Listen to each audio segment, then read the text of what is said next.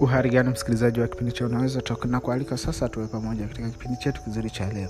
Leo ikiwa ni siku ya 41 katika mchakamchaka wa siku mia moja za kufanya bila kuacha. Nami kama ilivyo ada niliahidi kuwa nitakuletea uh, ujumbe kwa njia ya sauti na ujumbe uhusuo mahusiano na ndio maana ya uwepo wa kipindi hiki cha unaweza toko ni sehemu ambayo tunaongelea mahusiano kwa undani. Tunajifunza namna ya kuboresha ndoa pamoja na mahusiano yetu na namna ya kuweza kukabiliana na changamoto zilizopo siku hizi kwenye mahusiano. Karibu tuwe wote. Kwa jana tuliongelea na kujifunza kero mojawapo ya kero ambazo zinawa kumba watu wengi sana kwenye mahusiano. Kwenye mahusiano huwa kuna kero nyingi. Na moja ya kero ni baadhi ya wanandoa kutokuwa wazi au mwenza wako kutokuwa mwazi. Na hasa hasa wanaume walio wengi huwa wana, wanaficha baadhi ya mambo kwenye mahusiano yao. Na hii huwa inapelekea wanawake navyojifunza mtindo huo huo wa maisha wa kuficha taarifa pamoja na vitu muhimu ambavyo vingeweza kusaidia ndoa kuweza kwenda pamoja. Na matokeo yake inakuwa ni matokeo yake inakuwa ni migogoro. Inaweza ni midogo midogo lakini baada ya muda itakuwa ni mikubwa kwa sababu inakuwa haitatuliwi. Kwa hiyo kama ulipitwa na episode iliyopita na kushauri rafiki yangu uweze kuitafuta na kuisikiliza. Karibu tuwe wote kwa siku ya leo. Basi siku ya leo uh, tunakwenda kujifunza kitu kingine ambacho ni muhimu sana swali hili ni swali muhimu sana kwa sababu nimekuwa nikiulizwa kila napokwenda kwenye makongamano na kila napokwenda kwenye semina zihusuzo mahusiano. Swali hili nimekuwa nikiulizwa haswa na wanawake walio wengi kwamba kwa nini mwanamke na mwanaume mmekaa pamoja kwa muda wa miaka hata kumi kumi na tano kwenye mahusiano ha, yani mnaishi kama mke na mme lakini hamjafunga ndoa kanisani wala serikalini. Yani kwa maana nyingine hamjabariki ndoa au hamjahalalisha ndoa. Lakini mnaishi pamoja. Kwa nini inakuwa hivyo? Na wanaume walio wengi kwa nini huwa hawataki kubariki au huwa hawataki kuhalalisha ndoa? Na rafiki yangu kama unavyofahamu ni kawaida uh, kuona uchumba wa muda mrefu au uchumba sugu hiyo huwa ipo. Lakini siku hizi kuna kitu cha ajabu.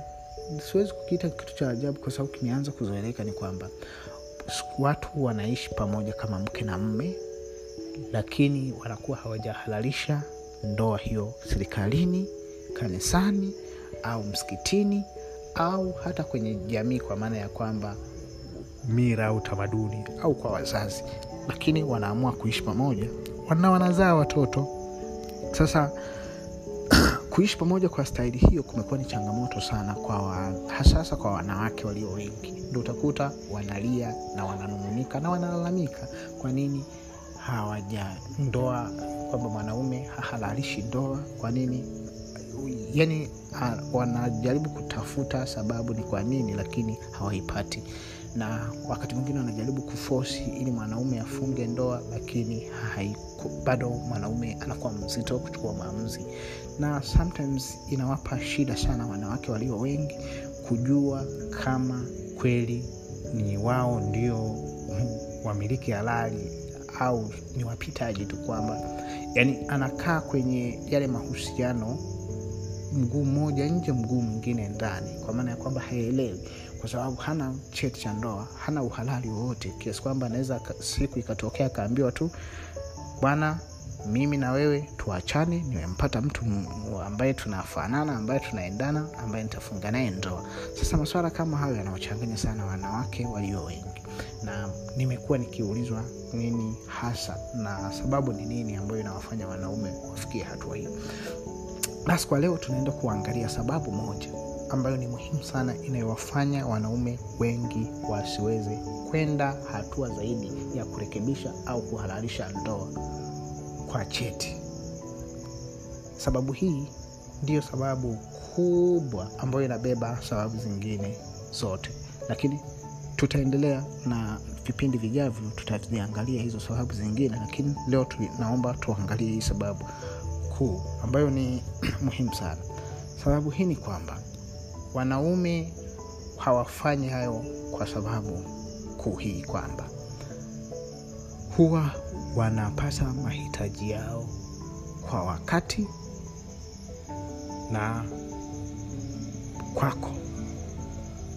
Yaani kwamba kitendo cha nyinyi nyinyi kuishi kama mke na mme kwenye nyumba moja maana yake ni nini? Maana yake ni kwamba mwanamme huwa ana mahitaji yake. Na mahitaji yake huwa yanaeleweka. Hitaji namba moja ni sex yani ni ndoa tendo la ndoa. Hilo ni hitaji lake mwanaume.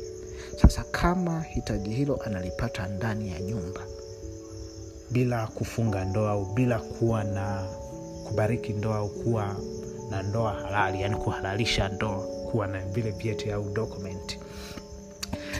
Maana yake ni nini? Maana yake ni kwamba anapata mahitaji yake. Mahitaji yake yanatimizwa. Mojawapo ya hitaji hilo la tendo la ndoa. Sasa ni sababu gani tena itakayomforce au itakayomsukuma kurekebisha au kubariki ndoa? Hakuna kwa sababu mahitaji yake yanatimizwa. Imajini kwamba mwanaume anapikiwa anafuliwa nguo anapata tendo la ndoa na anapata huduma zingine zote kama mwanaume aliyeko kwenye ndoa mwingine yote aliyefunga ndoa. Hivyo vitu anavipata.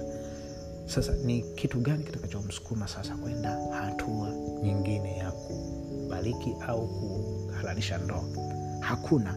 Kama mahitaji yake yote yanatimizwa dada hakuna sababu ya mwanaume kufunga ndoa au, kuha, au kubariki ku, ku, kuhalalisha ndoa hiyo. Kwa sababu mahitaji yanapata. maana yake ni nini?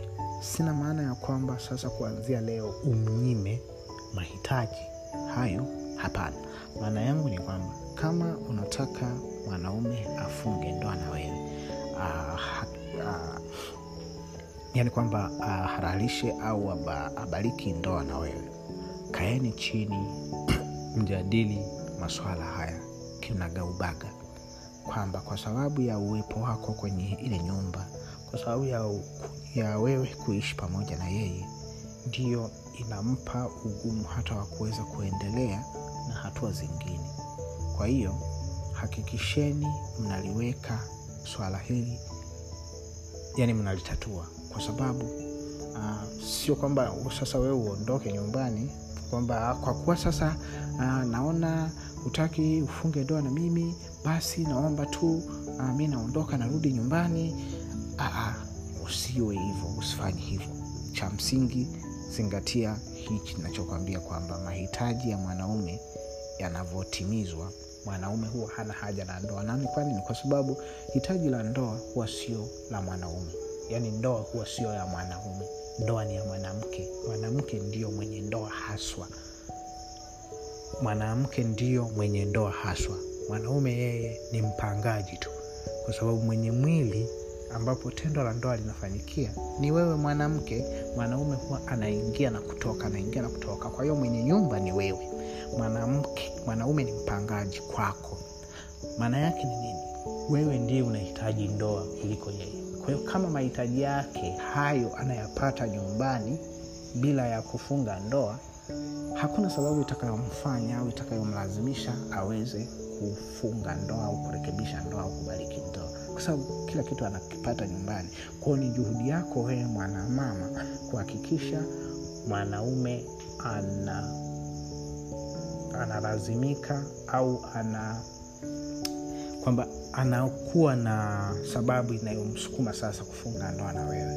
Mojawapo ni kwamba hakikisha cheza vizuri kwenye mahitaji unayomtimizia ukiwa pale nyumbani.